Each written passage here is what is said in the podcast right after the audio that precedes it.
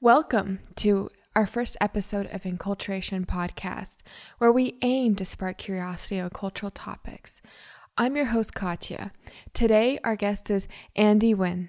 Andy Nguyen is an integrative nurse practitioner for pediatric and young adults living with autoimmune diseases, and a street dancer representing the artist collective Styles of Eon. He recently authored and published The Day I Woke Up Different, a story about a Vietnamese-American child who discovers self-acceptance.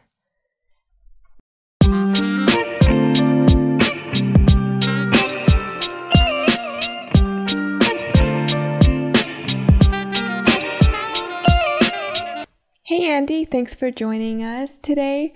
Um, we're glad to have you on our very first episode of Enculturation Podcast. Welcome. Yeah, uh, pleasure to be here. An honor to be here. Um, so really appreciate you all having me here uh, on Enculturation Podcast, the very first episode. Wow. Welcome. Can you give us a little introduction about you? Yeah, so um, I am... Uh, do I, I guess my name, Andy A. Nguyen. Um, so I'm a nurse practitioner, uh, you know, been in healthcare for about like sixteen years. Um, I'm also a street dancer, started out breaking when I was in middle school. Um, and then, you know, as I got older, got to different styles and kept with, uh, you know, the, the, the dance. And then recently I, I became an author of a children's book called The Day I Woke Up Different. Um, it's a story about a Vietnamese child who discovers self-acceptance.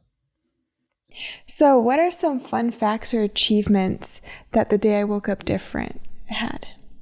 Yeah, you, you know, with um, this book, The Day I Woke Up Different, I, I didn't imagine it, you know, go as far as it did. It's now in five different countries. Um, you know, it's it's even, you know, people from South Africa have even read parts of this book, um, but, you know, it's in New Zealand, Germany, uh, obviously Canada and U S, um, and to name a few. Um, so that's, to me, that's, that's crazy to me. That's, it's in those different parts of the world. It's been utilized in, uh, people's theses for their, um, you know, there's a sociologist in, uh, uh New Zealand who lectured on it in her uh, university lecture, and she wrote a, you know, she used parts of it um, in her thesis. So you know, we're in academia now. It's pretty Amazing. Dope. It's being lectured now in you know uh, elementary schools in Boston and uh, ethnic study school uh, schools and um and middle school ethnic studies. I mean, it's being lectured in, in uh, middle school ethnic studies. Those are amazing achievements um, where I'd never thought you know this book would make it there. So you know. Uh, yeah, very proud of, of those accomplishments. That's very, that's very fascinating. Yeah. Has it um, been a part of any reading circles or been introduced into school programs now? Uh, yeah. So the Boston um, uh, school programs, they're they're you know they're they're lecturing on it. In the L A uh, ethnic studies class, like it's being lectured on for um, you know in regards to like what's going on now, like the Asian American hate crimes that have been going on, and so. You know, uh, the, the, the ethnic studies teacher uh, in L A is uh, using this book as a tool to kind of help kids think about, you know, anti-bullying um, and to connect with the, the Asian American, you know, demographics. Uh, so, yeah. That's beautiful. So can you tell us a little bit about your book that you brought today, The Day I Woke Up Different? And what were your, the intentions you had for writing this book? So The Day I Woke Up Different, uh, it's really a book... Uh, even though it's written, um, the process written from the Vietnamese American um, lens, it's really about waking up one day and realizing you're you're, you're different uh, from the rest of the world and society, and uh, you know feeling a little lost. I think a lot of people can really identify with that, right? Um, and so, through, this book was really intended to help people go on that journey of self-discovery. Um, in order to, you know, find self-love, essentially.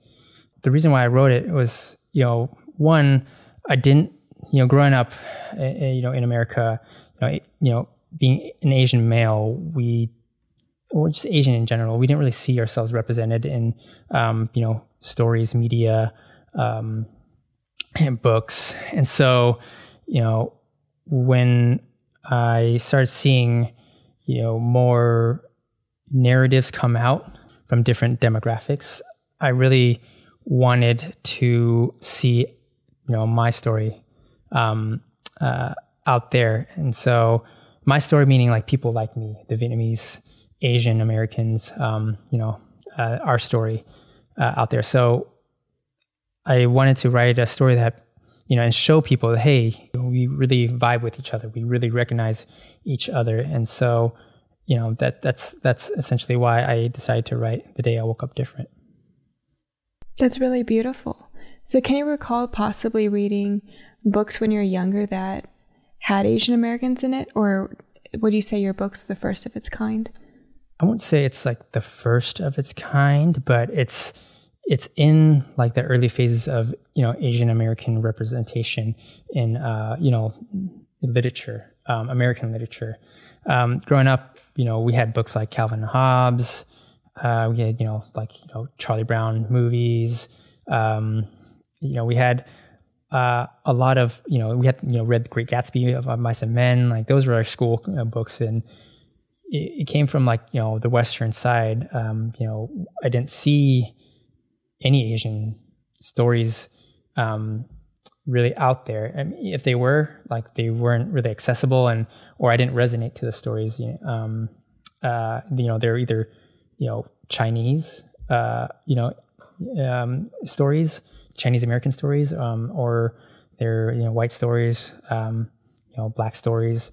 But I didn't really see, uh, you know, Southeast Asians, um, other demographics out there. So, yeah. When would you say that the Asian American literature movement began in the United States?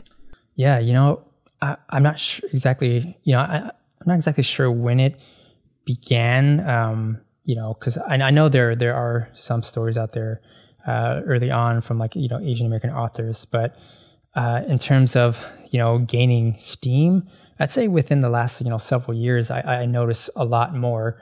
Um, especially with social media, like, you know, pumping out this, these stories. I mean, we have like, you know, authors like, you know, Viet Thanh Nguyen, who is a Pulitzer Prize winner. Um, he wrote, you know, The Sympathizer, and he now, now has his second book out. We had Bao Phi, who, you know, I'm going to be, uh, you know, speaking alongside uh, at the Wind Loop. But Bao Phi, I don't know if you know, he's like a Vietnamese American poet who, um, you know, was on like, you know, I think Deaf Poetry, like way back in the day. Um, and he won like awards for his poetry. So he's, he's an author. T. Bui, so, you know, um, uh, she's like an illustrator, but she also has a, a, a book out. Um, see, so there's like, there are these, you know, authors out there, um, to name a few. Uh, but, you know, I, th- I, I really feel like within the last like several years, you know, um, that's when we've been noticing them a lot more. What would you say your favorite book is in the Asian American literature genre? Yeah. Ooh. Yeah, that's a really good. Being Vietnamese American, uh, you know, it's, I get excited when I see our stories out there. So, you know, I might sound like a broken record, but yeah, like I think for me, um, when I read The Sympathizer, uh, even it's not a children's book, it's like a like actual like a you know fiction novel based off of, you know, the Vietnamese Amer- like American experience and, and like, you know, U S imperialism, imperialism, but I thought, it, you know, Viet Thanh, when he really built this amazing character who, like, essentially is a, a spy. You know, he's like, and I don't want to give too much of the book away, but he's he's a, he's a spy, um, you know, and he kind of navigates between, like, many different cultures, whether it's, you know, uh, with the communists, with, like, the South uh, Vietnamese American uh, military, or, uh, you know, in America, right? So it's just, it's very dynamic, and I thought it was really incredible how he pulled this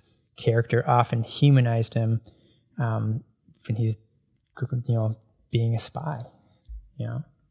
Yeah. Wow. Very unique. That sounds like a fascinating read. I'll have to put it on the list. Yeah, yeah. I, I highly recommend it. I mean, it's getting made into, uh, I think, either a movie or like a T V series. I can't remember. It's being like um, some, it's going to be made into some, uh, you know, some form of a, Um, you know, visual, uh, you know, arts. Incredible. Yeah. So back to the book, can you tell us who did the art? It just, I was looking through it, and the art in it is just absolutely incredible. Yeah, thank you. Yeah, yeah. Um, that uh, the, the the artist is uh, T. Dawn. Um, she is uh, actually my cousin, um, and she is an amazing uh, watercolor um, painter. And um, you know, this is actually her first uh, you know children's book uh, illustration project.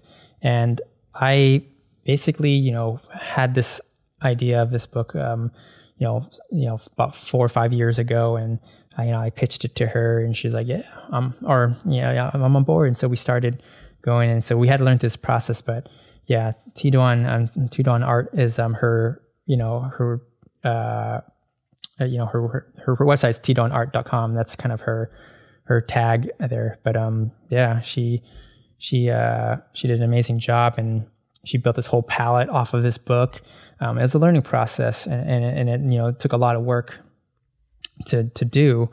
Um, and one of the reasons why you know we decided on watercolor is because in Vietnamese culture, when we're you know look, studying back and looking back to the history, we wanted to see what are the you know main uh, pieces of um, you know art within Vietnamese culture, right? Because you know the goal of the book was not only to write a story about with Vietnamese American characters, and but it was also to, you know, essentially take our history and our heritage, you know, put it in a modern piece of art where people could resonate with, hold in their hands, and really like you know open and feel, uh, you know, the history, the heritage, essentially to carry forward, you know, the the messages of our ancestors, the art that are of our ancestors that they, um, you know, they left for us too.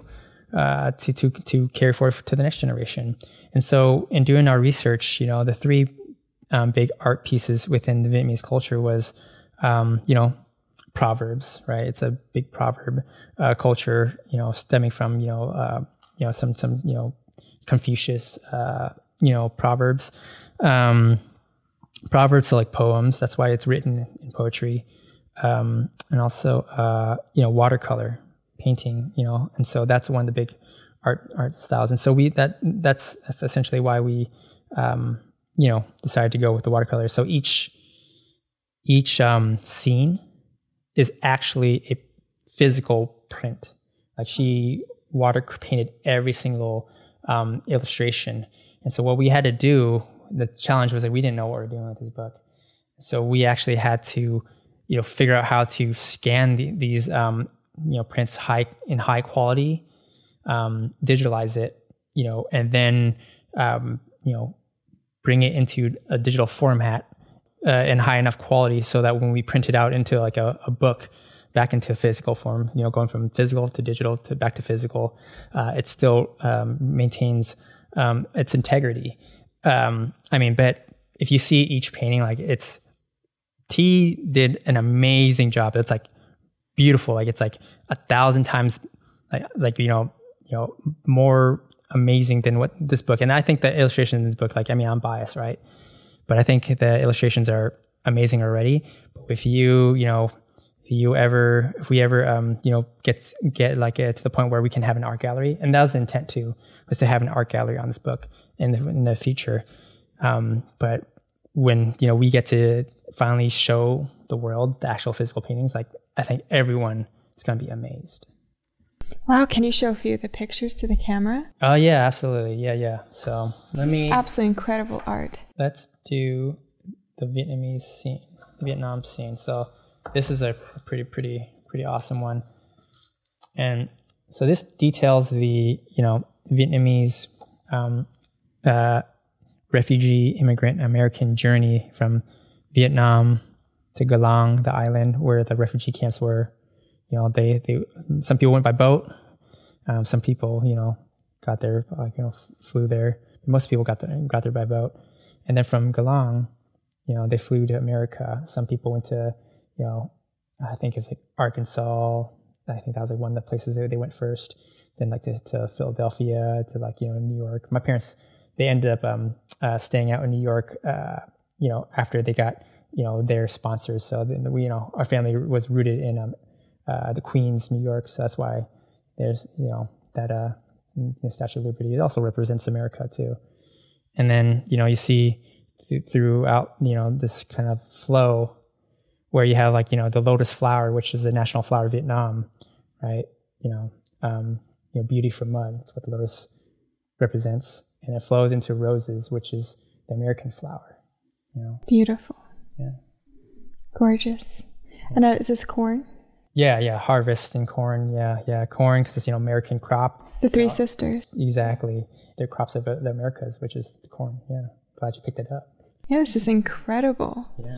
Gorgeous. Wow, thank you for sharing. Yeah, yeah. Should I share another one? You're going to... Yeah. Yeah, um, let's share one more. Yeah, I think let's share this food one, because this is one of my favorite scenes here. Food, right? Because I, you know, best food in the world. I, um, I mean, I'm biased, so you know, I, I, like that's my top for you know foods, right? And so, you know, we have you know the pho, which is what Vietnamese food is most known for, and then you have bánh xèo, which is you know Vietnamese. Most Vietnamese people, Vietnamese Americans, if you ask them what their favorite food is, it's probably bánh xèo. Mm-hmm. You know, and then um, and we have um, bông bò Huế, which is another favorite. It's a spicy soup. And then we have like ganchua, which is like, you know, kind of like, it's like a tamarind soup. It's kind of like, like, you know, Philippines, like they have like their sinigang. We have our ganchua kind of battle. Me and my wife, my wife's Filipina. So we will duke it out, uh, which is better. I like ganchua, she likes sinigang. Um, and then thịt kho, thịt kho, which is, you know, just like caramelized uh, meat. And, you know, that's like a staple, the, the, the comfort food of the comfort food for, for Vietnamese food. Banh mi, which is, everyone loves banh mi, which, you know, if you know, like, uh, the history of banh mi, it's basically like, um, you know, when the, during the French uh, occupation, you know, um, you know, people needed to make food for, you know, school kids. And the best way was to, like, you know, get this, like, you know, French bread, stuff it with Vietnamese meats, some, you know, carrots and daikon. They wrap it in, like, you know, rubber band and, like, a little thing, and they had it to go. So, like, they, they, they would pass it out really quickly as a you know food for, for kids and you know people to, on to go, and it just became like a Vietnamese staple. And it's like a, it's very you know it's like a um, banh mi is like you know a good representation of like like you know all the footprints into Vietnam, you know um, the different cultures, the different timelines, and it's like a mixture. You know, it's like it's like to me banh mi is like you know the perfect example of what this book is all about. You know, being like you know learning to accept yourself, and you know it's like putting all the best parts of the world, whether you know where it came from, good or bad, you know just the the, the best of it, everything into a banh mi. So yeah. And I love the dogs. Dogs are very American, right? Like mm-hmm. you know the way we treat and care and tend to our our, our you know canine friends, like so like their family members, and it's like a oddity to a lot of Vietnamese families. You know, like oh, why do you treat your your dog's so good? You know, I have my, my dog, my miniature dachshund, and I carry her everywhere and take her everywhere with me and like give her the, the best foods. And it's a very Western uh, thought, but, you know, and so that, you know, they represent that, that, that piece of, uh, you know, the, the, the American culture in the book. That's beautiful. And then the ties with the lotus and the rose and, you know, the banh mi with the, um, you know, the French influences within now modern Vietnamese cuisine. Absolutely. It's absolutely incredible. You. Yeah. Yes. So can you tell me what experiences or thoughts have guided you into the making of this story? Like, like, like what, what brought you, what, when did you wake up different? Yeah, that's a great question. Um, yeah, you know, I took, a, when writing this book, I took a lot of my own personal stories, um, and my experiences and, you know, placed into this book. Um, you know, early on, like I grew up in, um, like in Beaverton, which is, uh, like a sub suburbs, ten minutes outside of Portland, ten to twenty minutes outside of Portland. And it was before, you know, what, you know, now people know Portland, Portland as Portlandia because of, because of the show. But prior to that, um, you know, in like the late eighties, early nineties, um, the neighborhood I grew up in was pretty much a farm town. And it was all fields. You had bunnies. You had like your, you had horses around. You had cows in our backyard even. And, uh, you know, it was, and, and, and, you know, there wasn't that many, we had in our neighborhood, we had a handful of Vietnamese kids. Cause for some reason on the West side, that's where we were at. Majority of the Vietnamese kids in Portland were on the East side of Portland, a deep East. And so I didn't even know that they existed, um, really. and it was primarily like predominantly white. Um, there were a few black kids, um, some Koreans, good Latinos, Latinas, uh, good amount of um, that, that demographic. And so, you know, we had different cultures around, but it was primarily white. And, you know, being Vietnamese, I was raised in a Buddhist, um, you know, home as well. And so I'd, I'd rock the, you know, the Buddha, like the Buddha chains with the, the jade uh, pendant. Um, and so, you know, me also looking, having a round face, very slanted Asian eyes, I, you know, I stood out. And from an early age, you know, walking to school, I remember, you know, I was in kindergarten and these sixth graders who were way taller than me, they had hoods on, not like Ku Klux Klan hoods, you know, that bit like they, they had, you know, hoods on, and they're, they're scary, you know, they intimidate me. And I was, I was very small, and, you know, I'd get picked on, I'd get, you know, spit on, I'd get pushed on. And it was every recess that I'd get, you know, get picked on. And then, you know, having Buddha necklaces, you know, I'd have, you know, the kids, like, you know, these white kids just surround me in a circle, and they would, uh, you know, tell me like, like, go back to your, where you came from, you know, like, like, you know, your God, they'd say like, your God sucks. And like, in my mind, I'm like, Buddha is not a God. What do they mean? Like, and I didn't get it. I didn't understand that they're being racist or discriminatory. I just, that they're being illogical. It's like, I mean, go back to where I came from. I was born here. Doesn't make sense to me. So, and, you know, so that was my first experience of feeling othered. And, you know, as I kind of kept hearing those things, I kind of slowly learned, oh, I'm, it's because I'm different, you know, I don't look like them. I don't, you know, I have like black hair. Um, you know, there's even a, a piece in the story where it says, you know, like, you know, um, you know, they asked me like, what are you? And I, I, I hear that all, I heard that all the time growing up. What are you? What are you? You know, they really mean, you know, people really mean like, what ethnicity are you? You know, um, But, uh, you know, people, you know, in Portland back then, they didn't know how to ask that question. Like, what ethnicity are you? Like, like where are you from? Like, I'm American. Like, what are you? I'm human. They kept asking me, what are you? What are you? And one day I kind of started understanding what they meant, what these kids meant. And this was on the playground. I can't remember what grade I was. I think it's like either second grade, third grade, something like that, grade school, you know. They kept asking me, what are you? And then, like, you know, I looked. Like, I'm like, okay. There's that the, the tall black kid who's really good at basketball. Um, you know, there's another black kid. You know, uh, you know, there's a lot of white kids. Uh, you know, I see, you know, a kid that looks at me. He's Korean, but, but like a kid, one kid, I'm like, but like, man, like, what am I like? But you know, we in America, we live in a, you know, a very black and white world, right? And Asians were, you know, historically have been invisible. Um, and so, you know, even in, you know, media, movies, you know, where either you were emasculated or we're just not even seen. Like, I can't remember the last time, other than Bruce Lee and Jackie Chan, there was an Asian American, and Jackie Chan's not even Asian American, right? He's Asian. Um, Bruce Lee is like, you know, Asian American because he's born in San Francisco, and, but he has kind of journey, right? So like, you know, how many years apart, like we had like maybe three, and Jet Li, maybe like, examples of Asians in media, right? And so we live in a very black and white world. And so like as a kid, not seeing anyone who looked like me, um, you know, I was like, huh, what am I? Well, I'm not you, white kid. I'm not you, black kid, but you know, I have black hair, black skin. I guess I'm half black and half white. And that's, I literally said that, wow. You know, and cause like that's, That's why I thought I was half black and white, because like what, what as a kid, like, you know, you don't really know any better. I don't know what your parents don't tell you. You're Vietnamese American. They tell you they hit, they, our parents only told us to speak Vietnamese. That's all I knew. Nói tiếng Việt, speak Vietnamese, right? Um, and so I didn't know what Asian American was. I didn't know what Vietnamese American was. I just knew there's black people, white people, and there's me and a kid that looks somewhat like me but is not me. Um, it, you know, so. Yeah, you know, uh, those are kind of like my examples of, you know, realizing I'm, I'm different. That's incredible. Thanks for sharing your story. Yeah. So with this in mind, what are some of your goals for sharing this story to the world?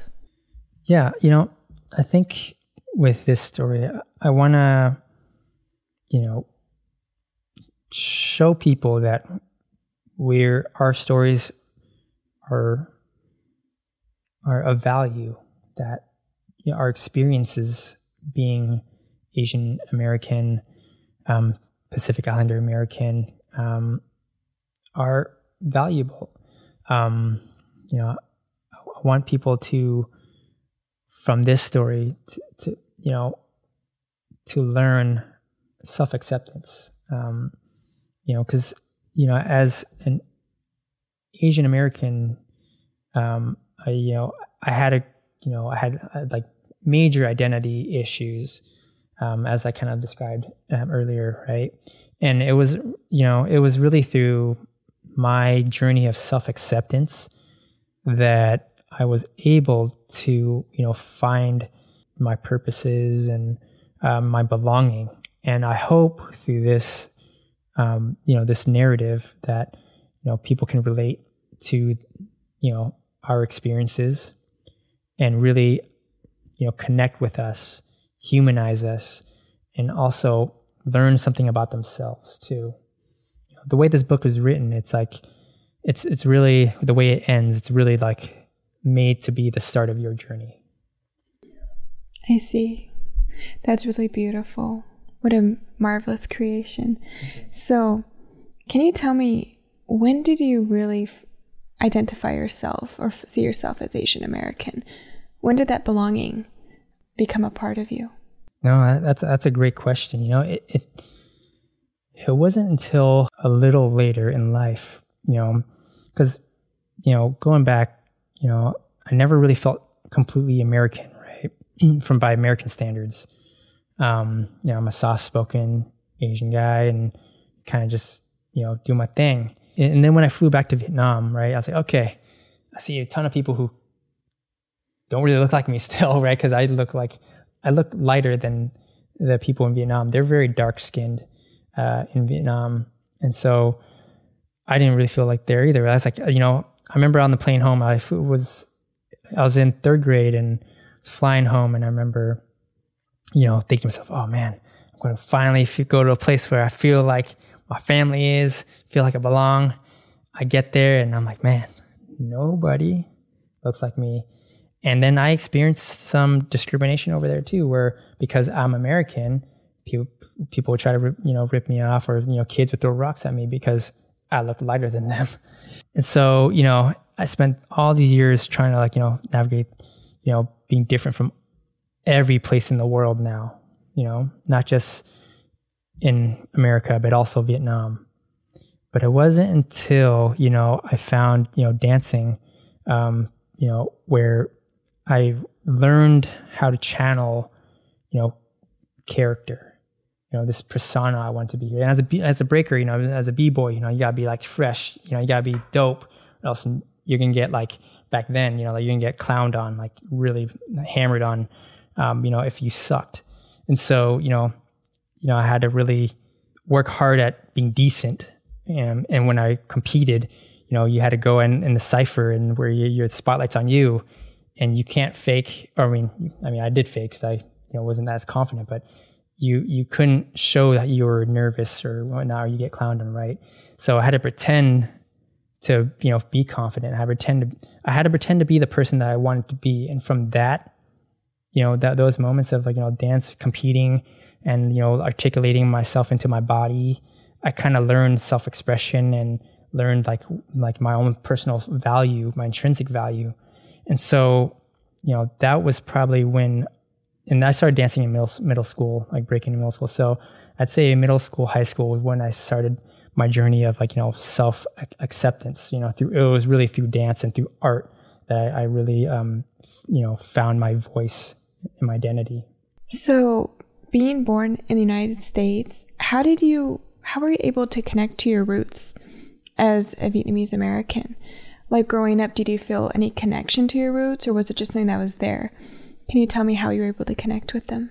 Yeah, yeah. No, I mean, you know, growing up in a Vietnamese household, I was very, I felt different than my family. My my siblings and my cousin T in Phương Nam, you know, um, you know, they they spoke better Vietnamese. Everyone spoke better Vietnamese than I did in in in, in our, our home. And, I, and like, even though T in Phương Nam, they they grew up in a separate home. their mom took care of me a lot. So, you know, their mom essentially is like my second mom. Um, and so, you know, they're kind of essentially like, even though they're my cousins, they're more like my siblings. Um, you know, so me and my sister would go there a lot. So there's like four of us that were pretty close knit, but I was, I always, I was the only boy. So I felt, you know, odd already. And the traditions of Vietnamese culture, I didn't really connect with, because, you know, our parents don't really, there's a language barrier, right? They, my parents didn't speak English, like almost no English at all. So I'm like, at ten years old, I'm already like trying to translate these like legal documents for them, right? So there's that language barrier there. And so they couldn't really articulate and explain things to me. So I spent a lot of years like, you know, not liking Vietnamese culture, at times even hating Vietnamese culture, because of, I only ex- experienced, I only felt the bad parts, even though I, I may have experienced both the good and bad. I only felt the bad bad parts of it. And so learning to navigate that, I think it wasn't until I got older, you know, I started, you know, finding more, you know, self-love, self-acceptance. And, you know, that helped me to kind of like dodge the negative parts of the culture to find the more beautiful parts.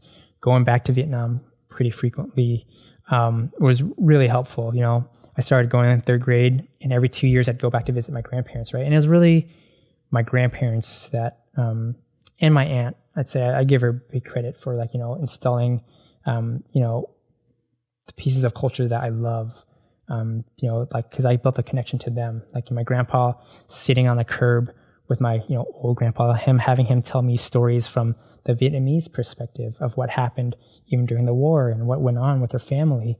And, you know, learning my heritage, learning my history of, you know, my ancestors, that's when I th- felt more connected to, um, you know, the culture, um, because, you know, it kind of gave me like a sense of root. Going back to Vietnam, building connection to my aunt, my elders, my grandparents, you know, that was a big part.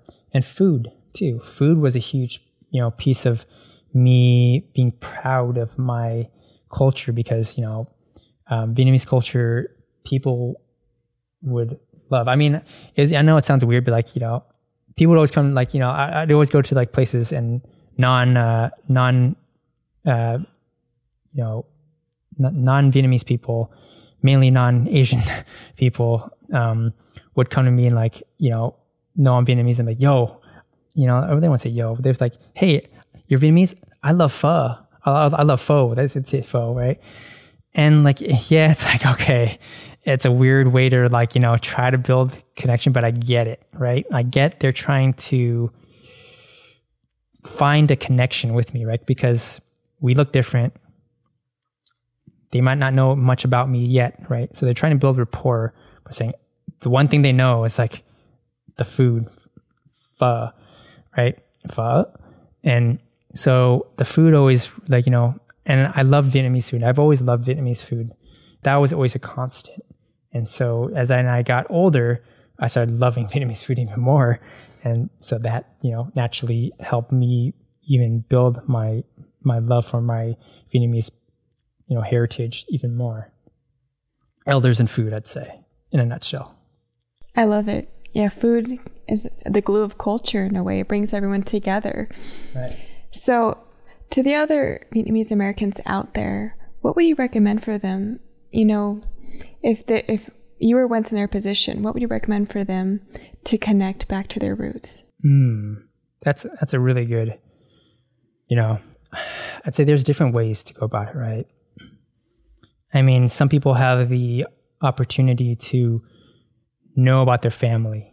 And, you know, so if you do have that opportunity to learn more about your, your family's history, I'd say start there, because the family history, the, you know, everybody, no matter you're Vietnamese, you know, you're, you're, you're, you're African, you're Irish, you're, you know, What, whatever, you know, like no matter who you are, no matter where you come from, everybody, you know, has a very amazing family history, you know, whether it gets cut off somewhere, whether, whether, whether it's like not something you may want to hear, but it's, it's a part of like the whole picture. Right.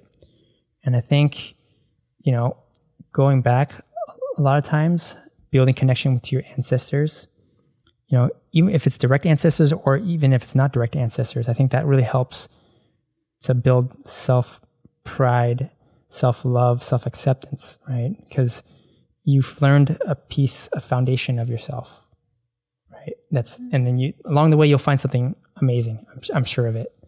So I think that, that's one way, you know. Another way is just like, you know, visiting, you know, visiting like, you know, like, uh, you know, wherever you're from, like, you know, uh, wherever your, your heritage is from, like visiting that area, learning its history and like what the cool things about it are that stand out that you resonate with, right? Like, you know, I don't resonate with everything in Vietnamese culture, but there's a lot of Vietnamese things in Vietnamese history that um, I really do resonate with, and it makes me proud. Like, it's like, oh, there is a space in in history that that that I belong to and that I resonate with, that I vibe with. And so that building that connection. So really, I mean, finding multiple pathways to build connection. I mean, food's always a, a good way, like we've been talking about, right? Like um, Vietnamese food's amazing. Um, so yeah, I think, you know, finding ways to build connection. And, and I, I think for me, Vietnamese culture, you know, is really big on elders and ancestors and food. So I think those are good ways to start. I like it. I like that list. So for non-Vietnamese people, what's your favorite non-pho dish that you would recommend for us to try? Ah, that's a good one. Ooh, that's a very good question. So, I mean, everyone knows banh mi. So that's kind of like, you know, that's always a recommendation, but something, uh, you know, I'd say bánh xèo. Bánh xèo is like a, always a winner. It's like uh, the Vietnamese crepe.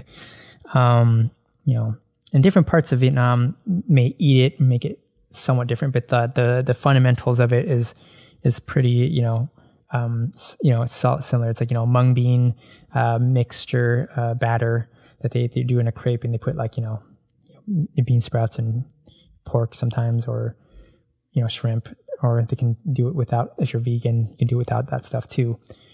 I think bánh xèo. Bánh xèo is a a winner, always a winner in my book. And this, is it something that you could get at almost every Vietnamese restaurant, you'd say? No, actually, it's... Where, very, can, where can I go? Yeah, yeah. Hmm. I mean, if you're ever in Alameda, I think there's, you know, places like Side Street Pho.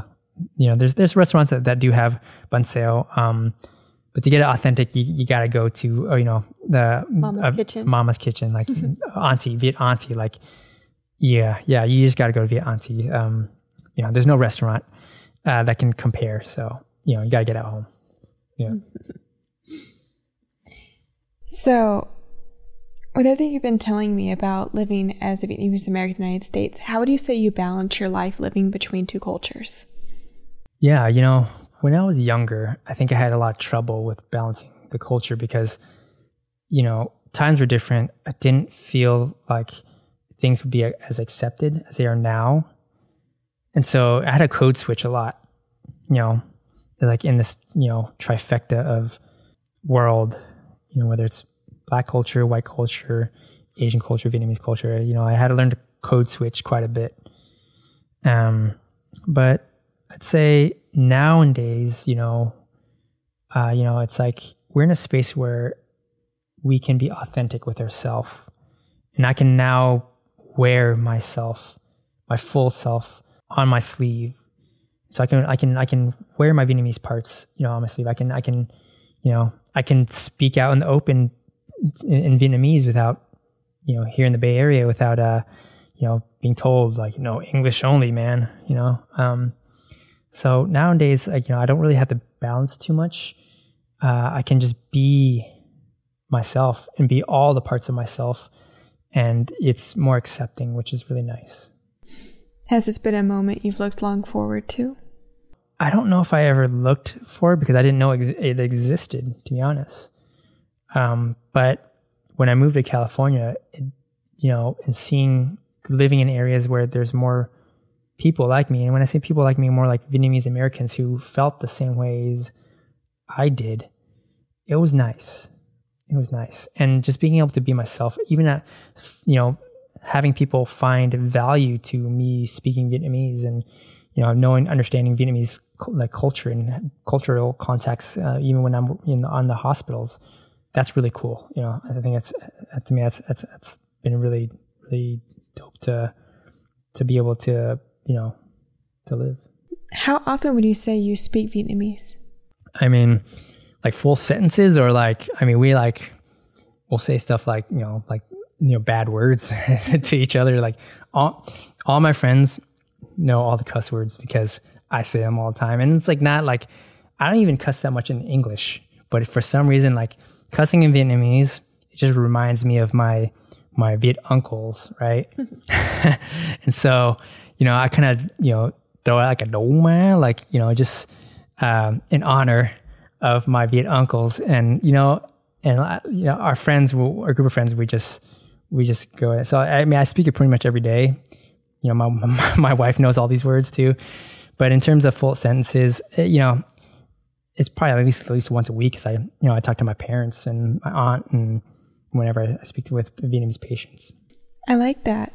So, since you're a new father, and congratulations, yes, by the way, are you starting to speak Vietnamese with your own child? Yeah, you know, I try to. And, you know, my my wife, she's a Filipina, and, you know, her, she has like, you know, she's from the, um, the Visayans. Uh, uh, so her her dad speaks Visayan, her, um, Visayan, sorry. Uh, and then her mom, you know, they also speak Tagalog um, as well. And so I'm trying to teach them all those, plus Vietnamese, plus English, and throw in some Spanish. And I'll, I'll count to Japanese because I, I took Japanese for three years. And so we're going to try to teach our, our son all the languages, not just Vietnamese or English, and English, yeah, all of them. That's good. We got to spread more language acquisition in the United States with our youth. Absolutely. I mean, you know, it's like, for me, my experience is working in the hospital, right? Like, there are times where, you know, even just speaking one word in someone's native language, like just the effort, right? It meant so much to them, especially at someone's most vulnerable spot. And, you know, that taught me like connection, right? To be able to connect with so many different people from all walks of life is an amazing experience. And so, yeah, we absolutely got to build, bring in more languages in this society. Yeah, language is a network. Absolutely. Yeah, the more you can communicate to, the more, you know, you can build bridges with. Absolutely. So, have you read your story to your your baby yet? Absolutely, yeah. How many times? I read a, you know, a couple of times. I mean, he's still like, he's seven months old, so he he's kind of like, oh, like, like how can I eat this book? But yeah, no, I, I read it a couple of times, yeah. Are there any pictures within the book that he's gravitated the most towards? Yeah, I, I don't know if he's, I haven't really noticed that. He just, he just tries to chew at everything, so. Aww. Yeah, yeah. So maybe one day though, because, you know, the character, you know, I think as he gets older, he'll, he may see himself in it, you know, because he looks similar to me. And he has my wife's features as well, but like structurally, uh, you know, head shape wise and, you know, hands and, you know, all that looks similar to me. And he has it though monolid like me, so he may see himself one of these days. I bet you're very excited to share this book with him, especially when he starts learning how to read. Yeah, you know, I think my hope is, you know, that he'll see Dad's name, Baba, Ba's name, right? He'll see Ba's name um, on this book, and whether he values it early on, I hope, you know, if not, you know, ten years, twenty years, when he's like older and he's, you know, more of a full person, he'll understand, you know, the gravity of this book. And so, yeah, you know, hopefully, but who knows? He can just be like, yeah, it's Dad, bah, it's bah. Yeah. So I know that you started your own publishing company, Fourth World Press. Was this book Um, the reason why you created it? Can you tell a bit why you created this company? Yeah, yeah, no, that's a great question. Um, so, you know, essentially this book is, you know, self-published by me, but through a publishing company, which is Fourth World Press. Essentially, you know, when we created this project, we understood the value of this project, and we understood of what role it can play for people. Um, and so we wanted to build streamlines for, you know, future stories to continue it, to to build on it. We didn't want it to this just be a one and done thing.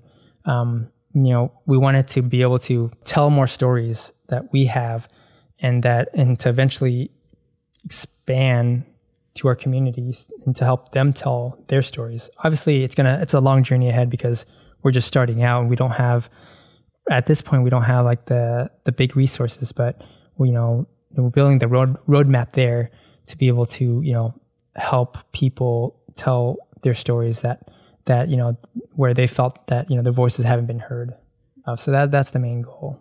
So what's the reason why you chose the word fourth world? I mean, again, I'm, I'm probably biased and I probably sound like I'm like, you know, just patting myself on the back all the time, um, in the back all the time. Um, but Fourth World Press to me has a, a very deep meaning, right? If we were to look at G D P, right? You know, first world, second world, third world, right? You know, first world being like something like a place like America where they grow, they have like a lot of gross, you know, uh, yearly gross of uh, resources. And then second world now is like, you know, more like, you know, Vietnam's climb up there. It used to be third world. And yeah, third world country where Vietnam used to be, where they're very, are very poor countries that don't make a lot of uh, annual profits um, grossly um, for the country. And so when you look up the term fourth world, that goes even deeper where it's, you know, it's, they ha- almost have no G D P, right? And they're seen as being poor, but really, if you look really deeply in that, it's like that they're, the that fourth world is basically, basically they don't rely on governments, they don't rely on, you know, um, these you know you know financial incentives and monetary uh, to to to base off their society. They're hunter hunter and gatherers, essentially tribes, um, the fourth world where they are self-reliant. And so we, you know, wanted to embody that self-relianceness. Like that's what we are. It's this is an independent publishing company, right? Um, and so we're relying on ourselves, um, you know, to uh, you know, you know, distribute this, you know, and then we rely on ourselves to, you know, help, you know, sustain ourselves. So that's why, you know, you know, where fourth world start, you know, stem from, and also the other part of it is that, you know, we want to write stories of compassion, right? Like stories of like positivity, of love. Um, and so, you know, when you look up, you know, fourth chakra, right? You know, the fourth chakra is the heart chakra. Um, and, you know, it, it embodies compassion, love. Um, and so that's, you know, that's also like a part of that too, you know, the, the, the fourth world, living in within your fourth world, like, you know, the, the heart chakra. So independence, living within your, your heart chakra, you know, the, the characteristics of that. And, you know, press is, you know, I thought it was just more fitting than publication because we're a small entity. So Fourth World Press, is that's essentially what it what it means. I like it. I like it a lot. So do you have, is there any hints or any future publications that you're going to publish soon? Yeah, I am. You know, we definitely want to do a second book eventually. Um, right now we're still kind of, we're still in like, yeah, this kind of, this book tour uh, phase of this book. Um, it's almost kind of like, you know, when you have an album, you know, where you go on tour and you're, you're, you're, you're you know, doing shows and, you know, it's, it's, it's kind of like that. So we're kind of in that phase for this book.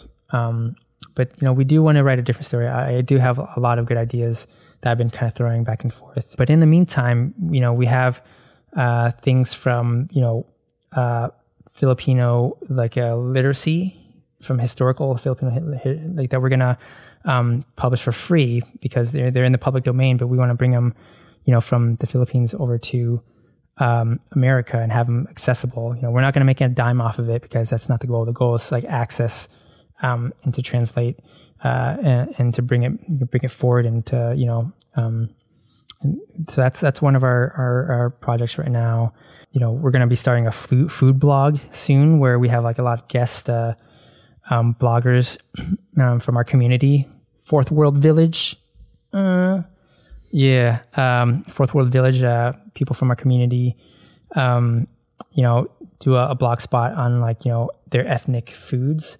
Um, I think, you know, Phương Nam, who's, you know, she did the you know, piano composition to the, the background music of this book. It's a three piece part, art piece of, um, and so she did the piano piece that hopefully we'll get to the audiobook soon as well too, that, that we've already recorded it. We just kind of have to like polish it up, and, you know, recording in COVID kind of like put a huge pause on that. But she's also a baker, Phương Nam um, is, and so she'll do like a guest blog um, spots on there too. My sister will, my wife will, so they do like fun stuff like that too. So we'll have like those little publications out. As we're getting more reception of this book, I think um, we're getting, building more uh, ideas for the second story. And I think it's going to be a good one. You know, I'm re- I'm, I'm really excited about starting on that one eventually too. I love it. I can't wait to hear more about it and read it. So I have another question. Mm-hmm. Why a children's book of all things? I spent, let's see, six years and before that three years working in uh, the adult world in healthcare. And, you know, I, I've been at people's most vulnerable spots, you know, at the end of their journey. And, you know, when you're an I C U nurse at the bedside and you, you're hearing these impactful and powerful, these powerful, vulnerable stories, you know, you, you, you, you get all these lessons, you know, and I always, I always feel like, you know, I, for me, I would treat my, my patients, you know, the way, the way I would treat my family members, right? Like I care for them because like, I don't want to cause harm, all that. But, and in, in doing so though, that I, you know, I've, I've, I, I, I've, I've been able to hear these amazing stories from people at the very end of their life. And I wanted to take these lessons, these messages, and bring them to people as early as possible. Because I always feel that the sooner we can get people on their journeys to self-acceptance, self-love, um, and to help them build their intrinsic value for themselves, I think the better the world will be, right? And so, you know, when I set out to write this children's book, you know, I, I, I wrote it for children, but also for adults. And that's kind of like the style that we, you know, we we we do at Fourth World Press, at least like, you know, for the projects that I'm involved with, right? So I want it to be able to have someone super young, you know, enjoy this book. And as they go through the process, revisit, keep revisiting this book and grow with it and find more Easter eggs within it and find more connection and growth from, from this book, right? So I wanted to start early, but I also wanted to help guide along the way as well. So, you know, I felt children's books the easiest way because if a, you know, a young kid, seven-year-old can read it, any anybody can read it pretty much. Yes, and the children are our future. They are, you know, you know, and hopefully, you know, they, we can give them the keys to, you know, open the doors and be better people than, than we were, we are, you know, that's the goal, right? That's the goal, and to read it with their family together. Absolutely. I see. That's absolutely beautiful. I have, I have another question. Would you say that, you know, while writing this, do you feel connected more to Vietnamese culture now or to American? Where are you on that timeline? Yeah, you know, I'd say I'm connected to, you know, I'm connected to both now. Um, I think in writing this, I kind of, I realized how intertwined and how to live with both worlds, the best of all worlds. That is very beautiful. Thanks. In your own words, how would you define what it is to be an American and what is American culture? Yeah, you know, for me, American culture, and I mean, I'm sure, yes, many people, you get many different answers, right? But for me, you know, American culture means opportunity, right? It means being, uh, you know, having the freedom for being creative, you know, to to have, you know, your your freedoms essentially, um, and your opportunities. Uh, and I think that's what's amazing about uh, American culture is like, you know, for better or for worse, people are unapologetic about, you know, who they are here. Um, you know, in the Vietnamese culture, you know, very, it's very, you know, you have the elders uh, that you really respect. So you kind of like gotta, you know, peel back a little bit. Whereas American culture is like, you know, it's about, you know, individualisticness. It's in the creative world to be really being creative. And so I really love love this piece. And to me, that's that's what you know being, America is about, is like you know opportunity, creativity, in, individualism. Um, and so I, I love those those pieces about America. Me too. What are some of the things that you hope that anyone who reads The Day I Woke Up Different um, would walk away with? As I said earlier, you know, this book is, you know, the way it ends, it's really the start of your journey, right? It, the ending kind of is like, it's not like an you know abrupt ending. It's kind of like, all right, you know, here you go. Now, you know, now now it's your turn to reflect and talk about your story. So I think my hope is that, you know, anyone who reads the story, well, wh- wherever they're at in their journey of self-acceptance, whether they're just starting that journey of self-acceptance or they have been on that journey, is to, you know, start it or to reflect back at how far they've come and to be proud of themselves. And that's hope, what I hope they walk away with, you know, the day I woke up different. Thank you so much. It was really wonderful chatting with you today.